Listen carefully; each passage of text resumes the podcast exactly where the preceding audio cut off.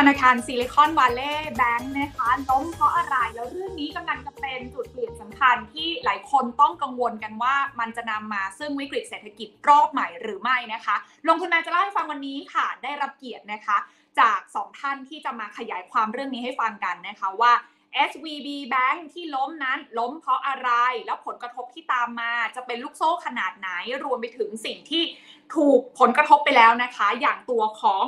USDC นะคะ ซึ่งเป็น stable coin ใหญ่อันดับ 2 ของโลกเนี่ย ตอนนี้ก็หลุดเพกนะคะ ลงมาแล้วด้วย หลายคนก็สร้างความกังวล แล้วก็ยังงุนงงอยู่นะคะ ว่า เอ๊ะ มันจะเชื่อมโยงกันในมิติไหนยังไงกันบ้างนะคะ เพราะว่าย้อนกลับไปก็ต้องบอกว่าทาง SVB Bank เนี่ยนะคะ เขาก็เป็นแบงค์ที่เน้นปล่อยกู้นะคะ ให้กับบรรดา Tech Startup ในอเมริกานะคะ ซึ่งหนึ่งในนั้นเนี่ยก็มีบรรดา Startup ที่ทำธุรกิจ ในแวดวงของคริปโตเคอเรนซีด้วยนะคะ แล้วก็ทางด้านของ USDC เนี่ยก็ออกมาบอกนะคะ ว่าเงินสำรองส่วนหนึ่งก็อยู่ในแบงค์นี้ด้วยเหมือนกัน ก็เลยเกิดความไม่เชื่อมั่นตามมากันใหญ่นะคะ ทั้งหมดทั้งมวลนี้มันจะร้อยเรื่องราวกลายเป็นความตึงเครียดของวิกฤตเศรษฐกิจรอบใหม่ไหมวันนี้นะคะ ได้รับเกียรตินะคะจากทั้ง ดรพิพัฒน์เหลืองนฤมิตชัยนะคะกรรมการผู้จัดการหัวหน้านักเศรษฐศาสตร์นะคะจากกลุ่มธุรกิจการเงินเกียรตินาคินพัทระ และคุณนัทเหลืองนฤมิตชัย ผู้ช่วยผู้จัดการตลาดหลักทรัพย์แห่งประเทศไทยทั้งสองท่านอยู่กับทีน่าแล้ว สวัสดีค่ะ สวัสดีครับ วันนี้มีคนแซวค่ะ ขออนุญาตเรียกพี่นัทนะคะ แล้วก็พี่นัทนะคะ หลายคนบอกว่าเป็นธุรกิจในครัวเรือนมากนะคะ วันนี้ได้ทั้งสองพี่น้องนะคะ มาร่วมพูดคุยกันร่วมกันถกกันประเด็นนี้ เป็นพี่น้องกันใช่ไหมคะ มีคนฝากถามมาเยอะเลยค่ะ พี่นัทพี่นัทบอกใช่ครับ ให้ทายด้วยว่าใครเป็นพี่เป็นน้องต้องตอบให้ถูกด้วย เดี๋ยวให้เดี๋ยวให้คุณผู้ชมทายในไลฟ์กันมาอะแต่ตอนนี้ค่ะ เรากลับมาเรื่องหัวข้อของเรานิดนึงนะคะ เกี่ยวกับตัวของซิลิคอนวัลเลย์แบงค์นะคะ โอ้ย หลายคนตกใจเลยค่ะ ขออนุญาตให้พี่ณนะเป็นตัวแทนเล่าให้ฟังนิดนึงละกันค่ะว่า มันเกิดอะไรขึ้นที่บอกว่าแบงค์รัน แล้วอยู่ดีๆทางการสหรัฐก็สั่งปิดแล้วด้วยนะคะ ที่มาที่ไปของปัญหานี้คืออะไร แล้วทำไมเขาถึงแบบต้องรีบจัดการขนาดนี้คะพี่นะคะ ครับเอ่อก็จริงๆก็ต้องบอกเป็นเรื่องที่น่าตกใจเหมือนกันนะครับ เพราะว่าตั้งแต่ปี 2008 เป็นต้นมาเนี่ยผมว่าเราไม่เคยได้ยินคำว่าแบงก์เจ๊งเนี่ยมาสักระยะหนึ่งแล้วนะแต่ช่วงช่วงปี 2008 ปุ๊บผมว่าช่วงนั้นเอ่อแบงก์เจ๊งไปเป็นร้อยใช่ไหมครับ แล้วก่อนหน้านั้นเนี่ยเอ่อเรื่องของธนาคารถูกปิดเนี่ยเป็นเรื่องเกือบจะธรรมดาในในในในในสหรัฐนะครับ อันนี้ก็ต้องบอกว่าอาจจะเป็นการปิดแบงก์ที่ใหญ่ที่สุดนะครับ ครั้งหนึ่งตั้งแต่ปี 2008 นะครับ แล้วก็ที่มาเนี่ยผมเล่าเป็นไทม์ไลน์นิดนึงแล้วกันนะครับว่าจริงๆเนี่ยมันเกิดจากว่าวันวันพุธนะครับทางบริษัทเนี่ยอยู่ดีๆ ก็เปิดเผยขึ้นมานะครับว่าเมื่อควอเตอร์สี่เนี่ยนะครับมีการขาดทุนนะครับไปประมาณ 1.8 พันล้านเหรียญสหรัฐนะครับจากการขายพันธบัตรรัฐบาลออกมานะครับแล้วก็พร้อมกับอันนั้นเนี่ยนะครับก็พอขาดทุนเยอะขนาดนี้นะครับก็ต้องมีการเพิ่มทุนกลับเข้าไปเพื่อที่จะชออัพไอตัว capital ratio นะครับ แล้วก็มีการขายหุ้นเพิ่มคุณพร้อมกันเนี่ยนะครับ2.25 พันล้านเหรียญสหรัฐนะครับก็จริงๆก็ถือว่าเป็นการเพิ่มทุนแต่ว่าทำให้ตลาดตนกตกใจค่อนข้างมากนะครับ วันพฤหัสเนี่ยนะครับตลาดเปิดมาเนี่ยต้องลงบอกว่าตลาดแทบจะไม่มีครูเลยเพราะก่อนหน้านี้ราคาหุ้นก็ค่อนข้างนิ่งๆนะครับ ลงวันเดียว 60%นะครับแล้วก็มีข่าวเต็มไปหมดเลยนะครับ แล้วก็มีข่าวลือว่าแบงก์จะรันนะครับ มีนักลงทุนรายใหญ่เนี่ยนะครับออบอกว่าเอ้ยถ้าใครมีเงินอยู่กับแบงก์เนี่ยเอาออกเถอะ นะครับ แล้วก็พอมาวันศุกร์เนี่ยก็ลุ่งหุ้นหลังจากปิดตลาดลงไปอีกนะครับ แล้วก็ภายในวันศุกร์เนี่ย regulator เข้ามาจัดการ FDIC เนี่ยก็สั่งปิดแบงค์นะครับ แล้วก็เข้ามาจัดการในทันที ก็ถือว่าเป็นการปิดธนาคารที่เร็วมากนะครับ ต้องถือว่าเร็วเร็วมากนะครับ ก็จริงๆ เป็นการคุ้มครองผู้ฝากเงินด้วยนะครับ เพราะไอ้การที่เปิดปล่อยให้มันมีปัญหานานๆเนี่ยมันก็จะทำให้มูลค่าของสินทรัพย์ที่มีอยู่ในธนาคารมันเสียหายไป นั่นก็ถือว่าเป็นการจัดการที่ที่ค่อนข้างเร็ว นี้ถามว่ามันเกิดอะไรขึ้นนะครับ แล้วทำไมมันถึงมีปัญหาพวกนี้ผมผมจะไล่ไล่เรียงอย่างนี้ครับ ผมคิดว่าปัญหาเนี่ยมันมี2 2ประเด็นใหญ่ๆนะครับ ประเด็นที่1เนี่ยนะครับก็คือเมื่อก่อนเนี้ยต้องต้องบอกก่อนว่าตัว Silicon Valley Bank เนี่ยนะครับเป็นธนาคารที่ service พวก venture capital fund นะครับก็คือกองทุนที่ไปลงทุนในสตาร์ทอัพนะครับแล้วก็เป็นธนาคารที่ service บริษัทสตาร์ทอัพเนี่ยจำนวนมากนะครับว่ากันว่าประมาณสักครึ่งหนึ่งของเอ่อ venture capital แล้วก็สตาร์ทอัพในอเมริกาเนี่ยนะครับทำ transaction ผ่าน ธนาคารนี้นะครับ ก็คือเป็นธนาคารที่รู้จักกันดีเลยนะครับ มีอายุน่าจะ 40 กว่าปี แล้วก็อยู่ในวงการเนี้ยมาค่อนข้างนานนะครับ ก็เป็นเป็นเชื่อเป็นที่เชื่อถือ แล้วก็มี community มี ecosystem ที่ที่ที่ที่ที่สตาร์ทอัพแล้วก็ venture capital เนี่ยชอบนะครับในช่วงหลังโควิด ถ้าเกิดเราจำได้ช่วงทำ QE ช่วงทำอะไรเงี้ยก็เป็นช่วงที่โอ้ fund ของ VC เนี่ยต้องบอกว่าเฟื่องฟูมากใช่ไหมครับเป็นเป็นช่วงที่สตาร์ทอัพเนี่ยฟุ้งเฟ้อมากนะครับเพราะฉะนั้นการ raise fund อะไรต่างๆเนี่ยมันมัน raise ได้ค่อนข้างเร็ว นะครับแล้วเราเห็นเนี่ยอย่างเงินฝากของธนาคาร Silicon Valley Bank ในช่วงสองสามปีที่ผ่านมาเนี่ยต้องเพิ่มขึ้นเพิ่มเพิ่มขึ้นแบบสองเท่าเลยนะครับ ก็ต้องเรียกว่ามีสภาพคล่องเข้ามา ก็เรียกว่าสภาพคล่องหมุนเงินเต็มไปหมดเลยนะครับแล้วก็สามารถที่เอาเงินไปให้สตาร์ทอัพสตาร์ทอัพก็เอาเงินที่ raise ได้เนี่ยมาฝากใน Silicon Valley Bank นะครับเงินฝากก็โตขึ้นค่อนข้างเร็วมาก พอมาช่วงที่นะครับการ raise fund ผ่าน VC นะครับก็คือการ ลงทุนในสตาร์ทอัพเนี่ยมันเริ่มฝืดเคืองนะครับ หลังจากที่กลุ่ม tech เริ่มมีปัญหานะครับ มีการขึ้นอัตราดอกเบี้ย สภาพคล่องเริ่มถูกถอนออกไปนะครับ แล้วก็หุ้น tech ไม่ได้หวือหวาเหมือนอย่างเดิมนะครับ ก็ต้องบอกว่า VC ไม่ได้ raise fund ง่ายเหมือนอย่างเดิมนะครับไอ activity ในการ raise fund หดไปเยอะเลยนะครับสตาร์ทอัพเนี่ยแทนที่จะบอกว่ามี net inflow คือมีเงินเข้ามาเรื่อยๆเนี่ยกลายเป็น cash burn แทนคำว่า cash burn เนี่ยก็หมายความว่า มีเงินอยู่เท่านี้แต่ว่ายังไม่มีรายได้เพราะสตาร์ทอัพส่วนใหญ่เนี่ยนะครับยังไม่มีรายได้แต่มีรายจ่ายเต็มไปหมดเลยไม่ว่าจะเป็นค่าเช่าต้องจ่ายพนักงานอะไรก็ตามเนี่ยนะครับงั้นเงินของสตาร์ทอัพเนี่ยมันก็ค่อยๆร่อยหรอไหลออกไปเรื่อยๆ ต้องจ่ายคนนู้นคนนี้นะครับเงินฝากของซิลิคอนวัลเลย์แบงก์เนี่ยก็ก็หดลงมาด้วยนะครับแล้วถ้าเราไปดูในสถานะของซิลิคอนวัลเลย์แบงก์เนี่ยนะครับผมต้องบอกก่อนเลยว่าปัญหาที่มันเกิดขึ้นเนี่ยมันไม่ได้เกิดขึ้นจากคุณภาพสินทรัพย์นะครับ เราจะคุ้นชินกับว่าสมัยก่อนเนี่ยเวลาบอกว่า แบงก์เจ๊งแบงก์รันเนี่ยส่วนใหญ่มักคนมักจะกังวลว่าเฮ้ยธนาคารเนี่ยเอาเงินไปทำอะไรเอาไปปล่อยสินเชื่อไม่ดีหรือเปล่า แล้วทำให้เกิดความเสียหายหรือไม่นะครับ กลายเป็นว่าถ้าเราไปดูเนี่ยนะครับ50%คือครึ่งหนึ่งของสินทรัพย์ของธนาคารเนี่ยนะครับ เอาไปลงทุนในตราสารหนี้และตราสารหนี้ส่วนใหญ่เป็นตราสารหนี้ปลอดภัยด้วยนะครับ ก็คือพันธบัตรรัฐบาล mortgage backed security ต่างๆนะครับ เพราะฉะนั้นไม่ได้บอกว่าโอ้โหธนาคารใช้เงินซุรุ่ยซุร่ายเอาไปทำอะไรเลย ทำแต่ของนั่นทั้งแท้เลย แต่เนื่องจากว่าเงินฝากเนี่ยมันหายไป เพราะว่านึกออกไหมครับสตาร์ทอัพถูกมี cash burn ก็คือต้องใช้ตังค์ไปเรื่อยๆนะครับแล้วเงินฝากของธนาคารก็หายไป หรือมีคนมาถอนเนี่ยธนาคารก็ต้องขาย asset เพื่อเอาเงินมาคืนเงินเงินฝากที่ถูกถอนออกไปเรื่อยๆใช่ไหมครับแต่ทีนี้ปัญหามันบังเกิดตรงนี้ครับว่าไอ้สินทรัพย์ที่ถือเอาไว้เนี่ยคือคือพันธบัตรรัฐบาล mortgage backed security อะไรต่างๆเนี่ย มันมีการขาดทุนเกิดขึ้น เพราะว่าอัตราดอกเบี้ยขึ้นนะครับลองนึกภาพนะครับ พันธบัตรอายุ 2 ปีของสหรัฐเนี่ยนะครับเมื่อสัก 2 ปีที่แล้วเนี่ยอยู่ประมาณ 0%ให้แบบ 0.5 อะไรเงี้ยนะครับวันนี้ 5%แล้วนะครับ พันธบัตร 5 ปีวันนี้ก็ขึ้นไปแบบ 4%กว่านะครับเวลายิวขึ้นหรืออัตราดอกเบี้ยขึ้นเนี่ยนะครับมูลค่าของพันธบัตรพวกนี้มันจะปรับลดลงนะครับแต่ในทางบัญชีนิดนึงนะครับอันนี้อาจจะเป็นเทคนิคทางบัญชีนิดนึงก็คือไอ้มูลค่าที่มันปรับลดลงเนี่ยนะครับถึงแม้ว่ามูลค่าตลาดปรับลดลงจริงนะครับ แต่มันไม่ได้มีการปรับให้มีการขาดทุนผ่าน income statement หรือว่าไอการบันทึกกับผลกำไรขาดทุนนะครับแต่เขาจะเรียกว่าเก็บเอาไว้ใน realize unrealized gain loss ซึ่งถูกบันทึก เขาใช้คำว่า below the line นะครับ ก็คือตกลงเรื่องกำไรขาดทุนไปแล้วแล้วมาบันทึกเอาไว้ แล้วก็ไอ้ตรงเนี้ยนะคนไม่ค่อยห่วงกันเท่าไหร่ครับเพราะว่าลองนึกภาพนะครับ ว่าเราถือพันธบัตรรัฐบาลอยู่สมมติมีราคาหน้าตั๋วหนึ่งร้อยบาทนะครับ ถึงแม้ว่ามันจะขึ้นขึ้นลงลงขาดทุนอะไรก็แล้วแต่เนี่ย แต่ถ้าเราถือโฮจน maturity เนี่ยนะครับเราได้พากลับมาแน่นอนนะครับงั้นกำไรหรือขาดทุนอะไรก็แล้วแต่เนี่ยทิ้งไว้สักพักเนี่ยเดี๋ยวมันกลับไปที่เดิมนะครับเพราะฉะนั้นเนี่ยการขาดทุนเนี่ยมันอาจจะมีการขาดทุนเกิดขึ้นจริงในในในมูลค่าตลาดนะครับ แต่ถ้าเราไม่ขายวันนั้นเราก็ไม่ขาดทุนนะครับ แต่ปัญหาจะบังเกิดก็ถมเจอปัญหาสภาพคล่องแบบนี้นะครับ แล้วถูกบังคับให้ต้องขายวันนั้นเนี่ยพอขายปุ๊บขาดทุนทันทีขาดทุนปุ๊บบันทึกใน P&L ทันที บันทึกใน P&L ทุนหายทันที ก็ต้องไปเพิ่มทุน แล้วก็ทำให้เกิดวิกฤตศรัทธาตามขึ้นมานะครับเพราะฉะนั้นเนี่ยผมเลยจะจะจะจะเล่าให้ฟังว่าถ้าจะวิเคราะห์เนี่ยนะครับมันก็คือสองสองเรื่องใหญ่ๆก็คือเรื่องที่หนึ่งก็คือสภาพคล่องในระบบ ecosystem ของตัวธนาคารเอง ซึ่งซึ่งเลี้ยงกับกลุ่มสตาร์ทอัพค่อนข้างเยอะพอสภาพคล่องที่มันเคยไหลเข้ามาเยอะๆเนี่ยมันเริ่มแหกเครื่องลงไปเนี่ยนะครับเงินฝากของธนาคารเนี่ยก็โตช้าลงหรือเผลอๆหดตัวนั่นคือประเด็นที่หนึ่ง แล้วมันประกอบกับปัญหาก็คือดอกเบี้ยเนี่ยมันขึ้นมาเยอะมากนะครับงั้นสิ่งที่ธนาคารถือเอาไว้นะครับ ถึงแม้ว่าจะถือในสินทรัพย์ปลอดภัยคือบัรรัฐบาลก็ตามเนี่ย แต่มันเกิดความสูญเสีย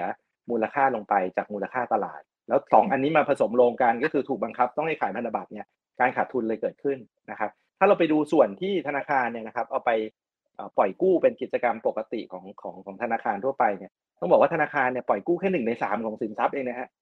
ถือว่าน้อยมากนะครับ แล้วในนั้นเนี่ย นะครับ NPL น้อยกว่าหนึ่งเปอร์เซ็นผมเพิ่งไปดูปรากฏว่าเขาเปิดว่า NPL เขา 18 basis point นะครับ คือ 0.18%นะครับเพราะฉะนั้นอย่างที่บอกคือปัญหาทั้งหมดเนี่ยที่เกิดขึ้นอะไรทั้งหมดเนี่ยมันไม่ได้เกิดขึ้นจากปัญหาคุณภาพสินทรัพย์ คุณภาพ portfolio ที่เขาปล่อยอะไรเลย มันเกิดจากสภาพคล่อง แต่มันก็อาจจะบอกได้ว่ามันมีมิสแมทในแง่ของความเสี่ยงของอัตราดอกเบี้ยนะครับงั้นมาถึงจุดหนึ่งเนี่ยนะครับ มันก็พอคนเห็นข่าวหรือมันมีข่าวหรือว่าแบงก์จารันเนี่ยผมต้องย้ำด้วยหนึ่งอย่างเลยนะครับ ธนาคารไหนนะครับ ไม่ว่าธนาคารไหนก็ตาม ถ้านะครับ มีคนมาถอนเงินพร้อม ๆ กันเนี่ยนะครับยังไงก็รันนะครับ ธนาคารเนี่ยอยู่ได้ด้วยความเชื่อมั่นแล้วก็ความเชื่อใจนะครับ เพราะฉะนั้นถึงถึงจุดที่ทุกๆคนเนี่ยนะครับหมดความเชื่อใจหรือมีข่าวลือมีอะไรแบบเยอะๆเนี่ยนะครับ มันเอามีโอกาสเกิดเกิดแบงก์รันขึ้นได้ อันนี้ก็เป็นตัวอย่างที่ที่ให้เห็นเลยว่าแบงก์รันที่เกิดขึ้นจาก ปัญหาสภาพคล่อง แล้วก็เรื่องของผลกระทบจากเรื่องของทิศทางอัตราดอกเบี้ยเนี่ยนะครับก็ทำให้คนเนี่ยนะครับอาจจะสูญเสียความเชื่อมั่นความเชื่อใจลงไปได้ แล้วก็นำไปสู่ปัญหาเพราะฉะนั้นการที่ตามลงมาก็คือ FDIC หรือสำนักงานประกันเงินฝากหรือ regulator ต่างๆ เข้ามาจัดการนะครับ ก็เป็นการเข้าไปดูแลนะครับ เพื่อให้ผู้ฝากเงินเนี่ยนะครับ ได้รับการปกป้องเงินมากที่สุด ผู้พูดง่ายคือมีเงินเหลือมาแชร์กันระหว่างผู้ฝากเงินให้ได้เยอะที่สุดนะครับ อืมโอเค ก็คือง่ายๆว่าจริงๆอะเคสเนี้ยคือหลายคนอาจจะสงสัยว่าเอ๊ะทำไมมันต้องเกิดขึ้นกับตัว SVB Bank ด้วยทั้งๆที่เรื่องของเหตุการณ์เรื่องแบบสมมติเฟดขึ้นดอกเบี้ยอย่างเงี้ยค่ะพี่นะ มันก็ขึ้นกันมาสักพักแล้วใช่ไหมแต่พอดี SVB Bank เนี่ยมันเป็นแบงค์ที่เน้นไปปล่อยกู้ให้กับบรรดา tech สตาร์ทอัพซึ่งมันมีปัญหาเรื่องของสภาพคล่องอยู่แล้ว VC ที่เป็นลูกค้าหลักเขาบรรดาสตาร์ทอัพที่เป็นลูกค้าหลักเขามันก็ไม่ได้มีเงินมาเติมถูกไหมมันก็เลยกลายเป็นแบบโอเค ต้องการเงินออกมาใช้มากกว่าเงินที่ใส่เข้าไปในแบงก์ก็เริ่มที่จะถอนเงิน ซึ่งจริงๆแสดงว่า process ตรงนี้มันมากันสักระยะแล้วถูกไหมแต่แค่ว่ามันมาเจอกับภาวะวิกฤตเนี่ยตอนที่คนเริ่มมีวิกฤตศรัทธาเกิดขึ้น คือเมื่อไหร่ที่มีข่าวลือว่าแบงก์จะ run เมื่อนั้นแหละแบงก์ run ทันที ประมาณนั้นถูกไหมมันก็เลยกลายเป็น trigger point เมื่อสัปดาห์ที่ผ่านมา แต่ทีเนี้ยค่ะตอนนี้นะ process ณปัจจุบันที่พี่นะบอกก็คือว่าเขาสั่งปิดเลย คือทางการสหรัฐออกมาสั่งปิดภายในสองสาวันที่ผ่านมาเนี่ย อ้าวแล้วคนพอปิดแบบเนี้ยคนที่เขายังไม่ได้ถอนเงินหรือแบบอย่างพวกบรรดาบริษัทที่ยังมีเงินฝากกับเขาอยู่ล่ะคะมันมันมันจะเกิดอะไรขึ้นหลังจากนี้มันจะแบบลามปามไปยังแบงก์อื่นด้วยไหมหรือว่า process ตอนนี้ภาพรวมมันเป็นยังไงอะคะคือตอนนี้ครับมันมีอยู่สองสองขั้นตอนใหญ่ๆนะครับ ขั้นตอนแรกเนี่ยก็คือในทางสหรัฐเนี่ยนะครับก็มีสำนักงานประกันเงินฝากนะครับซึ่งปกติเนี่ยนะครับก็คือประกันเงินฝากอยู่แล้วนะครับบัญชีละสองแสนห้าหมื่นเหรียญนะครับ ซึ่งไอการเข้ามาจัดการเนี่ยนะครับทำได้สองวันเนี่ยถือว่าเร็วมากเลย แล้วก็จัดการไปค่อนข้างเร็ว ผมเชื่อว่าสัปดาห์หน้าเนี่ยสองแสนห้าหมื่นบาทเนี่ยคืนหมดแล้วเหรียญเนาะคือทุกบัญชีเอ่อโทษสองแสนห้าหมื่นเหรียญเนี่ยนะครับทุกบัญชีเนี่ยนะครับอ่าจะได้ up to สองแสนห้าหมื่นเหรียญนะครับแต่ปัญหาเนี่ยมันคือว่าอ่าสตาร์ทอัพหรือคนฝากเงินหรือ VC อะไรส่วนใหญ่เนี่ยฝากเงินไว้กับแบงค์เนี้ยเกินสองแสนห้าแน่นอนสมมติมีบริษัทหนึ่งอาจจะฝากไว้ห้าล้านอะไรเงี้ยก็ได้แค่สองแสนห้า นะครับเพราะฉะนั้นคำถามคือเอ้ยแล้วไอ้ที่เหลือจะได้คืนยังไงนะครับ ที่ได้เหลือที่คืนเนี่ยนะครับ ก็ต้องเอ่อต้องถามว่าตัวบริษัทหลังจากที่ถูกระงับกิจการตอนนี้นะครับเขาจะเอาเงินมาจ่ายคืนผู้ฝากเงินยังไงนะครับ ผมเชื่อว่าน่าจะมีสองทางใหญ่ๆ ทางหนึ่งก็คือใช้คำว่า liquidation ก็คืออะไม่ไปต่อแล้ว ก็ขายสายสินทรัพย์พ่อตลาดแล้วได้มูลค่าเท่าไหร่ก็มาแบ่งกันระหว่างเจ้าหนี้ก็คือผู้ฝากเงินก็เป็นหนึ่งในเจ้าหนี้ นะครับหรือวิธีที่ 2 ก็คือปรับโครงสร้างกันก็อาจจะไปหาคนมาซื้อนะครับ หรือว่าคนที่จะบอกว่าเฮ้ยธนาคารนี้มันมีประวัติดีแต่ที่มันเกิดขึ้นเนี่ยมันแค่ปัญหาสภาพคล่อง แต่ว่า network ทางธุรกิจมันยังไปได้ต่อนะครับก็มีโอกาสที่จะมีคน inject เงินเข้ามา แล้วก็เอามา assume ธุรกิจแล้วเดินทางต่อไปได้หรือเปล่าอันนั้นก็อาจจะเป็นความเป็นไปได้หนึ่งแต่ว่าจะเป็นยังไงเนี่ยก็คงจะต้องใช้เวลาสักสักระยะหนึ่งเมื่อเงินส่วนอื่นๆเนี่ยก็คงจะฟรีซไว้สักสักสักสักพักหนึ่งนะครับ ทีนี้ถามว่ามันจะลามไปถึงที่อื่นหรือไม่เนี่ยนะครับ ก็คือผมคิดว่ามันมีสองสองสองปัญหานะครับ ปัญหาแรกก็คือลามไปหาธนาคารด้วยกันธนาคารอื่น ๆ หรือไม่ใช่ไหมครับเพราะว่าผมว่าวันนี้พอมันเห็นปุ๊บเนี่ยทุกคนก็ตั้งคำถามแล้ว บอกว่า who's next ใช่ไหมคือใครจะเป็นรายต่อไปใช่ไหมครับแล้วก็เห็นนกลไกแล้วว่าไอ้กลไกที่มันเกิดขึ้นได้มันคือกลไกแบบเนี้ยนะครับก็คือคนอาจจะไปนั่งไล่ดูเลยเฮ้ยใครมีนั่งทับ unrealized loss เยอะๆใครที่ มีปัญหาเรื่องของความเชื่อมั่นเฮ้ยถูกไล่ถอนเงินเดี๋ยวแป๊บเดียวมันผักแน่เลยอะไรเงี้ยผมว่าวันนี้คนไปนั่งไล่แล้วผมเห็นใน Facebook บางคนเนี่ยเริ่มไปนั่งไล่แม้กระทั่งว่าใครมีเงินฝากกับธนาคารนี้ด้วยซ้แล้วจะไปไล่ต่ออะไรเงี้ยซึ่งซึ่งโอ้โหตอนนี้คือผมคิดว่าตลาดเนี่ยสิ่งที่ตลาดไม่ชอบที่สุดเลยคือคือคือความไม่รู้ ใช่ไหมฮะคือความไม่ความไม่แน่นอนไม่รู้ว่าจะเกิดอะไรขึ้นเนี่ยทุกคนก็ไปหาข้อมูลไปบางคนใช้คำว่าเป็นเป็นเป็นล่าแม่มดเลยด้วยซ้ำนะครับว่าคือใครมีสินทรัพย์มีเงินฝากอยู่ในธนาคารนี้มันเจ๊งชัวอะไรเงี้ยซึ่งไม่อยากให้มันเป็นขนาดนั้นนะครับ แต่ว่าอันที่หนึ่งผมว่าแพนิคมันมันมันมันเกิดขึ้นแน่ๆเพราะว่าเราอิมเมจินว่าถ้าเราเป็นคนฝากเงินเหมือนกันใช่ไหมครับแล้วก็เฮ้ยคนคำถามที่เราถามเลยเฮ้ยแบงก์เราเป็นอะไรบ้างวะใช่ไหมฮะงั้นงั้นตรงเนี้ยมันก็อาจจะอาจจะมีมีโอกาสนะครับที่ที่อาจจะลามในแง่ว่า เกิดวิกฤตศรัทธานะครับ แต่ผมเชื่อว่านะครับ ปัญหานี้จริงๆแล้วมันแก้ไม่ยากเลยนะครับเพราะว่าปัญหาที่เกิดขึ้นคือ มันมีปัญหาสภาพคล่องแล้วธนาคารเนี่ยไปขายสินทรัพย์ แล้วดันขาดทุนใช่ไหมฮะง่ายๆเลยก็หาวิธีให้ให้ให้ธนาคารเนี่ยไม่ต้องขายสินทรัพย์นะครับ ยกตัวอย่างนะครับเฟดเนี่ยวันจันทร์ผมเชื่อว่าน่าจะมีฟ a c i l i t y อะไรบางอย่างนะครับ เช่นใครที่มีสินทรัพย์พวกนี้เอาสินทรัพย์พวกนี้ไปขอกู้เงินมาเลยนะครับ แล้วก็หาสภาพคล่องมาจัดหามาจ่ายคืนเงินผู้ฝากเงินโดยที่ไม่ต้องขาย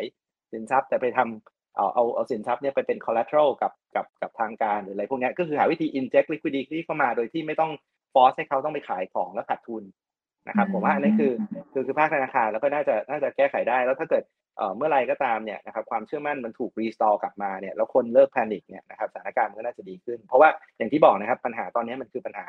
ความเชื่อมั่นบนสภาพคล่อง ไม่ใช่ปัญหาความเชื่อมั่นบนคุณภาพสินทรัพย์ แต่ถ้ามันจะลามไปหาธนาคารอื่น ที่มีปัญหาความเชื่อมั่นบนคุณภาพสินทรัพย์ก็อีกเรื่องหนึ่งนะครับ อันที่สองเนี่ยนะครับ ผมคิดว่าคนจะตามดูเลยว่าเฮ้ยแล้วหุ้น tech สตาร์ทอัพ VC ที่ไหนจะมีปัญหาต่อหรือเปล่า เพราะเมื่อกี้อย่างที่เราคุยกันนะครับ มันมีปัญหาเรื่อง cash burn อยู่แล้วใช่ไหมครับคือสตาร์ทอัพหลายแห่งไม่มีรายได้นะครับมีแต่รายจ่าย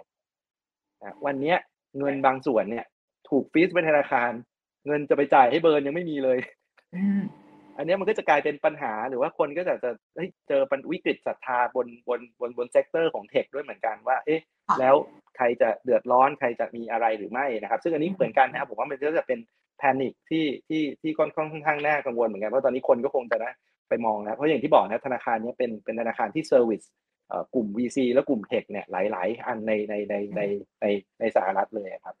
อืมโอเค เพราะฉะนั้นในฝากของ สถาบันการเงินในสหรัฐณวันนี้ณตอนนี้เนาะโอเค ต้องยอมรับว่าแพนิคอะมันคงเกิดขึ้นแหละ เพราะว่าคนยังไม่รู้ว่าสถานการณ์มันมันจะเป็นอย่างไรต่อไป แต่ว่าในเชิงเหตุและผลอย่างที่เมื่อกี้พี่ณอธิบาย มันมาจากเรื่องของสภาพคล่อง มันไม่ใช่เรื่องของคุณภาพสินทรัพย์ เพราะฉะนั้นเนี่ย แนวทางของทางการสหรัฐเขาน่าจะมีโอกาสในการแก้ปัญหาได้ ให้จบได้อย่างรวดเร็ว แล้วก็พยายามที่จะควบคุมไม่ให้มันมันลามไปยังวิกฤตศรัทธาอื่น ๆ ที่จะเกิดขึ้นนะคะ ในภาคของสถาบันการเงิน แต่ก็ต้องบอกว่านั่นคือ traditional finance ไงแต่ในส่วนที่มันเป็นแบบคริปโตเคอเรนซีเนี่ยวันนี้มันเกิดขึ้นแล้วนะคะวิกฤตศรัทธาในตัวของ USDC ซึ่งก็ต้องขออนุญาตให้พี่นัทนะคะ รอบนี้ขออนุญาตให้พี่นัทเล่าให้ฟังนิดนึงเราเห็น USDC ซึ่งเป็น stable coin อันดับ 2 ของโลกเนี่ยหลุด peg มาแล้ว นะคะ ซึ่งเราก็ไม่เคยเห็นว่าโอ้โหก่อนหน้านี้ก็มี USDT ที่ทำเราตกอกตกใจไปแล้วรอบนี้มาเป็น USDC เพราะว่าเราก็เห็นว่าเขาออกมาประกาศยอมรับว่าเขามีการฝากเงินสำรองนะคะ อยู่ใน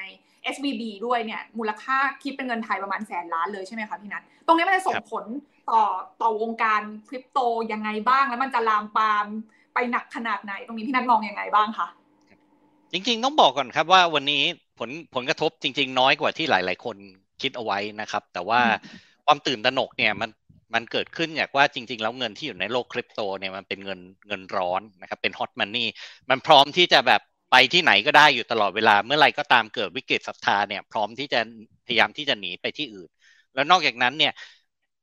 ในในโลก traditional finance เนี่ยเวลาเรามีเงินดอลลาร์สหรัฐเรามีเงินดอลลาร์สหรัฐสกุลเดียว วันนี้กลายเป็นว่าเราพอเป็นโลกคริปโตเนี่ยเรามี เงินเงินดอลลาร์สหรัฐในหลาย ๆ สกุลที่เป็น stable coin นะครับ มีมี BUSD ซึ่งเป็นของทาง Binance มีทาง USDT ซึ่งเป็นของ Tether แล้วก็มีของ USDC ซึ่งเป็นของ Circle นะครับที่ที่เป็นเจ้าใหญ่ ๆ พอพอเมื่อไรก็ตามเกิดวิกฤตศรัทธาเนี่ยมันพร้อมที่จะโยกเงินไปที่อื่นทันที แล้วจริง ๆ วันนี้มันมี facility ในการที่จะนำเงินเหล่านี้นะครับ move จากที่หนึ่งไปอีกที่หนึ่งตลอดเวลา แล้ว ราคาที่ต้องใช้ในการแลกเปลี่ยนระหว่างสองสกุลนี้นะครับ มันไม่จำเป็นต้องเป็นหนึ่งต่อหนึ่งมันขึ้นอยู่ว่าเราศรัทธาเงินสกุลไหนมากกว่ากันนะครับ อย่างช่วงอาทิตย์นี้นะครับ ช่วงที่เกิดเหตุเนี่ย กลายเป็นว่าเงินที่มันเคยหลุดเพกมาก่อนอย่าง USDT เนี่ยนะครับ เคยลงไป 0.9 นิดๆเนี่ยจากที่เคยเกิดปัญหาขึ้นในในในรอบก่อนหน้านั้น ที่มีคนมีความสงสัยว่าเอ๊ะ USDT จะอยู่ได้ไหมนะครับ ช่วงวันนี้ที่เกิดขึ้นนะครับ USDT เนี่ยเกินหนึ่งดอลลาร์สหรัฐไปอีกครับ เพราะว่าคนพยายามที่จะเทขายเหรียญ USDC เพื่อที่จะไปซื้อ USDT มาถือเอาไว้แทนครับ เพราะฉะนั้นมันเลยทำให้เกิดเอ่อ supply ในในเหรียญ USDC ค่อนข้างมาก แล้วก็ demand ในเหรียญ USDT ค่อนข้างเยอะมากเหมือนกัน ประกอบกับว่าช่วงนี้มันเป็นช่วงสุดสัปดาห์นะครับไอการที่เรามีเหรียญ stable coin อยู่แล้วเนี่ย การที่เราจะไปเอ่อ ถอนออกมาเป็นดอลลาร์สหรัฐเนี่ยมันทำได้ค่อนข้างยาก เพราะว่าธนาคารส่วนใหญ่ก็จะปิดนะครับ เพราะฉะนั้นไอการฝากถอนเงินเนี่ยมันก็จะมีกระบวนการที่จะต้องมีการรอคอยกันสักพักหนึ่งเพราะฉะนั้นคนก็จะมี flight to safety นะครับ move เงินไปอัตโนมัติไปยังเหรียญ USDT นะครับแต่รอบนี้เราจะสังเกตว่าจริง ๆ มันมีสิ่งหนึ่งที่เกิดขึ้นมาสองสาครั้งแล้วเมื่อไรก็ตามเกิดวิกฤตศรัทธาใน stable coin นะครับ stable coin ถ้าตัวใดตัวหนึ่งนะราคาลดลงจริงนะครับทำให้เหรียญตัวอื่นมีราคาสูงขึ้นจริงนะแล้วอีกสิ่งหนึ่งที่เรามักจะเห็นกันในรอบนี้คือว่าเจ้าเหรียญคริปโตทั้งหลายเนี่ยราคาไม่ได้ตกลงตามไปด้วยเท่าไหร่ครับ โดยเฉพาะเหรียญบิตคอยหรืออีเธเรียมเนี่ยนะครับบางบางตัวเนี่ยปรับตัวสูงขึ้นด้วยซ้ำครับ เพราะทุกคนเนี่ยถ้าเขารู้สึกกลัวว่าเขาไม่สามารถที่จะออกไปยังเหรียญ stable coin ตัวอื่นได้เนี่ย เขาหันไปถือคริปโตเคอเรนซีแทนนะโดยเฉพาะพวก hard คริปโตเคอเรนซีอย่างบิตคอยน์เป็นต้นครับอ่าโอเค คือเอาเป็นว่านะรอบเนี้ย จริง ๆ แล้วอย่างที่พี่นัทมองว่ามันเป็นเขาเรียกว่าหนีตายกันเฉพาะหน้าก่อนถูกไหมนะคะ เพราะว่ามันมันทำได้เลยมัน 24 ชั่วโมงอยู่แล้วสำหรับ USD เอ่อตัวของ stable coin เขาก็เลยแบบขาย USDC ไปเข้า USDT แต่ทีเนี้ยมันยังมีอีกอันนึงคือ BUSD ของ Binance นะคะ ตรงเนี้ย สุดท้ายอะคือคือก็ต้องบอกว่าโอเค อย่างที่พี่นัทอธิบายว่ามันเป็นเรื่อง demand supply ณณตอนนี้นะ แต่ถ้ามันเป็นเรื่องของเหตุผลของเงินสำรองในระบบที่มันหายไป แล้วมันจะกระทบในระยะกลางระยะยาวเนี่ย มันจะทำให้ภาพรวมของความเชื่อมั่นความเป็นสถานะของ stable coin เนี่ย มันจะถูกผลกระทบมากน้อยขนาดไหน แล้วตัวของอย่าง BUSD ท้ายที่สุดแล้วอะคือ คนก็กังวลกันว่า แล้วสุดท้ายมันจะมันจะหนีตายกันไปถึงไหนอะนึกออกไหมพี่นัทตรงนี้เราวิเคราะห์ยังไงดีคะตรงนี้ครับ ตรงนี้คงตอบตอบยากนะครับ แต่ว่าส่วนตัวผมเชื่อว่า stable coin ก็ก็ยังอยู่กับเราไปอีกนานนะครับ คือมันไม่ใช่อยู่ดีว่าวันพรุ่งนี้มันจะศูนย์หรือว่าเดือนหน้ามันจะศูนย์เนี่ย คือถ้ามันจะไปเนี่ยมันอาจจะค่อยๆ deflate ลงนะครับ ถามว่า deflate ลงจากสถานการณ์นี้ไหม ผมไม่เชื่อว่าอย่างนั้น ผมเชื่อกับเชื่อว่า ปัจจัยหนึ่งที่มันจะทำให้ความนิยมในการใช้ stable coin เนี่ยมันลดลงคือมาตรการทั้งหลายในการที่จะตรวจจับนะครับการที่เอา stable coin เนี่ยไปใช้ในธุรกรรมที่มันผิดกฎหมาย ไม่ว่าจะผ่านเรื่องของกระบวนการฟอกเงินเรื่องของการกระบวนการ KYC อะไรต่างๆเนี่ยนะครับวันนี้ธนาเเรียกว่ากรตอของทางสหรัฐเนี่ยนะครับรวมกับหน่วยงานอื่นๆเนี่ยเริ่มพยายามที่จะปิดช่องทางต่างๆนะครับหลาย ๆ ธนาคารเนี่ยที่เปิดให้รับแลก เจ้าเหรียญคริปโตที่เป็น stable coin เนี่ยนะครับโดยเอาเงิน US ดอลลาร์ไปแลกเนี่ย เริ่มโดนทางกรตสหรัฐนะครับเพ่งเล็ง และบอกบอกว่าไอการกระทำเหล่านี้นะครับ บางอันเนี่ยเป็นธุรกรรมที่ผิดกฎหมาย บางอันเนี่ยไปส่งเสริมเอ่อเรื่องของเอ่อการทำ terrorist financing นะครับเรื่องของมีการ move เงินเพื่อเพื่อไปซื้อขายยาไปทำอะไรก็ตามที่มันผิดกฎหมายเนี่ย แล้วเขาก็พยายามที่จะไปขู่บริษัทเหล่านี้นะครับ บริษัทเหล่านี้จำนวนมากก็เลิกทำธุรกิจที่เกี่ยวข้องกับการโอนเงินเข้าออกคริปโตนะครับทำให้มันเข้าออกได้ยากขึ้นนะครับ ยกตัวอย่างอย่างเช่นว่า Silvergate Bank นะครับที่ที่โดนปิดไปก่อนหน้านี้ก็สาเหตุเดียวกันครับ ก็เรียกว่าธนาคารกลางสหรัฐก็เอ่อกับทางกรตเนี่ยมีการค่อนข้างมีการกล่าวโทษนะครับ ว่ามันเกิดปัญหาขึ้นแล้วก็พยายามที่จะให้เขาเนี่ยเลิกทำธุรกิจที่เกี่ยวข้องกับคริปโตครับ นะครับแล้วก็อีกอีกเรื่องหนึ่งนะครับ ที่อยากจะเล่าให้ฟังก็คือเรื่องของ USDC เนี่ยที่เมื่อกี้กังวลเกี่ยวกับเรื่องความเสียหายเนี่ย จริง ๆ แล้วที่ที่เมื่อกี้นะเล่าให้ฟังแล้วว่ามันมีความเสียหายเกิดขึ้นนะครับ จริง ๆ แล้ว FDIC เอ่อเนี่ยนะครับ เวลาเขาเข้าไปควบคุมธนาคารแห่งใดแห่งหนึ่งเนี่ย จริง ๆ ความเสียหายมันออกมาน้อยมาก มันไม่ใช่ว่าเขาจ่ายให้เราสองแสนห้านะครับ แล้วส่วนที่เกินจากสองแสนห้าเนี่ยมันจะศูนย์ไปทั้งหมด จริง ๆ recovery rate มันสูงมาก บางทีเนี่ยอาจจะถึงเก้าสิบเปอร์เซ็นเลย ความแตกต่างมันคือระยะเวลาที่เราต้องรอที่จะได้เงินคืนนะครับ อย่างอย่างที่นะเล่าให้ฟังแล้วเนี่ยนะครับ FDIC take over ไปแล้วตอนช่วง weekend นะครับ วันจันนี้นะครับเขาตั้งธนาคารใหม่ขึ้นมาเลยครับ แล้วก็โอนเงินของของเรียกว่าเขาเขาเรียกว่าเป็นกระบวนการ receivership นะครับ ก็คือการพิทักษ์ทรัพย์ assume liability มาทั้งหมด คือบอกว่าผู้ฝากเงินทุกคนเนี่ย ถอนเงินได้สองแสนห้าในวันจันทร์ที่จะถึงนี้ที่ธนาคารพร้อมเปิดให้ให้ถอนเงินนะครับ ส่วนที่เกินมาเนี่ย ถ้าเขามีแคชเหลือนะครับ แล้วคิดว่าไอ้สินทรัพย์ที่เหลือเนี่ยมันมีมูลค่าจริงๆเนี่ยเขาจะจ่ายเงินคืนมาก้อนเป็นก้อนๆนะครับ ที่เรียกว่า advance เอ่อ advance dividend นะครับก็จะทยอยคืนมาให้นะครับ แล้วตอนจบทางคือหลังจากที่เรียกว่าเอ่อ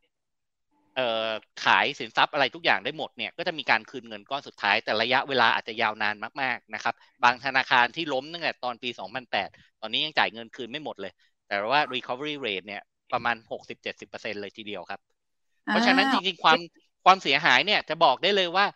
ของทางทาง USDC เนี่ยมีเงินอยู่ประมาณ 40 พันล้านเหรียญสหรัฐนะครับมีเงินฝากอยู่ในซิลิคอนวัลเลย์แบงก์เนี่ยนะครับประมาณ 3.3 ล้าน เอ่อ3.3พันล้านเหรียญสหรัฐเนี่ยอาจจะคิดเป็นประมาณสัก8เปอร์เซ็นต์นะครับใน8เปอร์เซ็นต์เนี้ยเสียหายจริง ๆ ไม่กี่เปอร์เซ็นต์ครับ อย่างมากก็อาจจะเสียแค่หนึ่งเปอร์เซ็นหรืออะไรเท่านั้นเองครับ เมื่อเทียบกับมูลค่าทั้งหมดที่ที่มีอยู่ประมาณ40พันล้านเหรียญสหรัฐครับอ๋อโอเค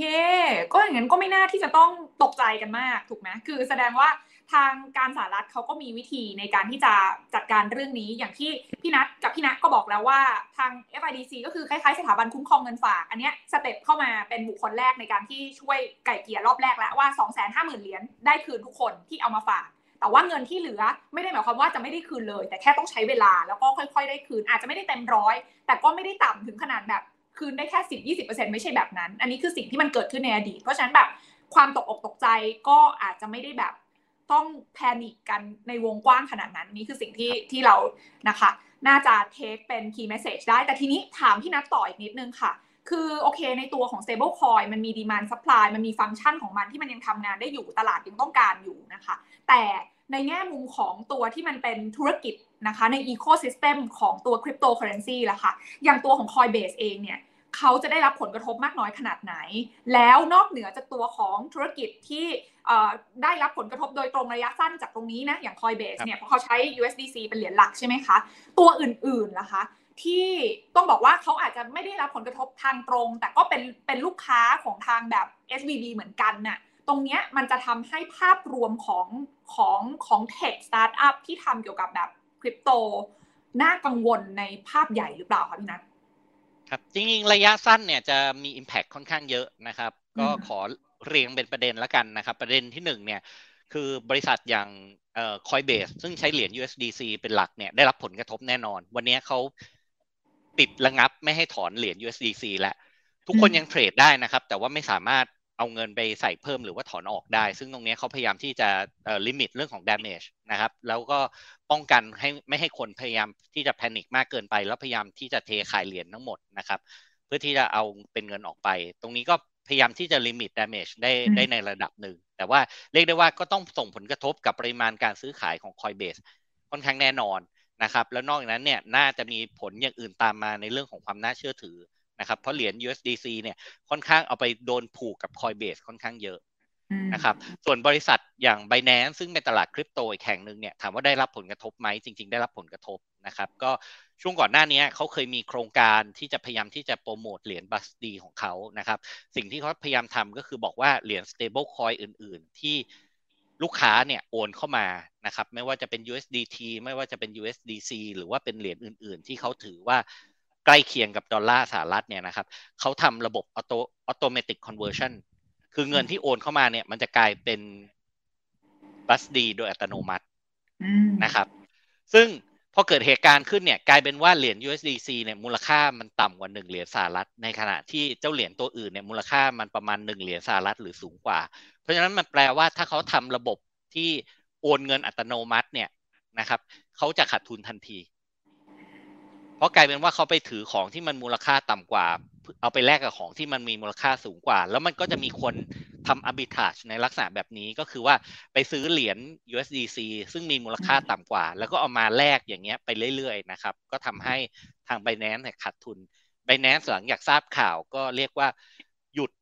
นะครับทำเรื่องของ automatic conversion ทันที ก็คือว่าใครมีเหรียญ USDC ก็ยังจะเป็น USDC อยู่นะครับ และจากเดิมทีที่ ที่เขาถือว่าเจ้าเหรียญ stable coin ทุกทุกสกุลเนี่ยมีมูลค่าเท่ากับหนึ่งเหรียญสหรัฐจริง ๆนะครับเขาก็ยกเลิกเรื่องนั้น พอยกเลิกเรื่องนั้นเนี่ยเขาพยายามที่จะทำให้มันมีกลไกในการทำ arbitrage โดยอัตโนมัตินะครับเขาเลยพยายามที่จะ introduce เจ้าเอ่อแพรของการเทรดนะครับไม่ว่าจะเป็นเอ่อ USDC เอาไปเทรด against กับเอ่อ BUSD นะครับทำให้เกิดการเทรดขึ้นอีกครั้งหนึ่ง นะครับ รวมถึงมีการทำเรื่องของ perpetual future เพื่อให้ตลาดมันพยายามหาราคาที่เหมาะสมกันเองอะครับ นี่ก็เป็นสิ่งที่เขาพยายามปรับตัวครับ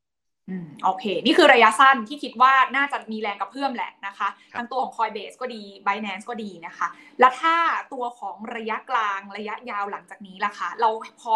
พอจะเห็นทรงอะไรที่มันแบบไม่ค่อยดีที่เราต้องระวังไหมคะสำหรับคริปโตเนี่ยก็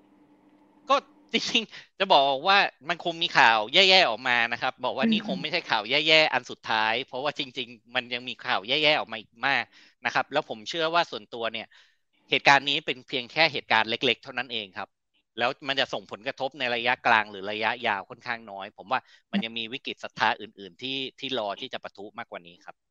โอ้โหฟังแบบนี้แล้วก็เลยต้องกลับมาคุยถึง traditional โลก traditional finance อีกรอบหนึ่งเลยนะคะว่า ระหว่างระหว่างที่เราเห็นภาพแล้วว่าโอเคฝั่งของคริปโตเนี่ยเขาได้รับผลกระทบไปยังไงนะคะ ทีนี้ขออนุญาตกลับมาที่ตัวของพี่ณบ้างนะคะว่า ถ้าในมุมของสิ่งที่พี่ณบอกว่าโอเคในเรื่องในเรื่องของสาเหตุหลักมันคือปัญหาสภาพคล่องเนาะถ้าแก้จบทางการแก้ทัน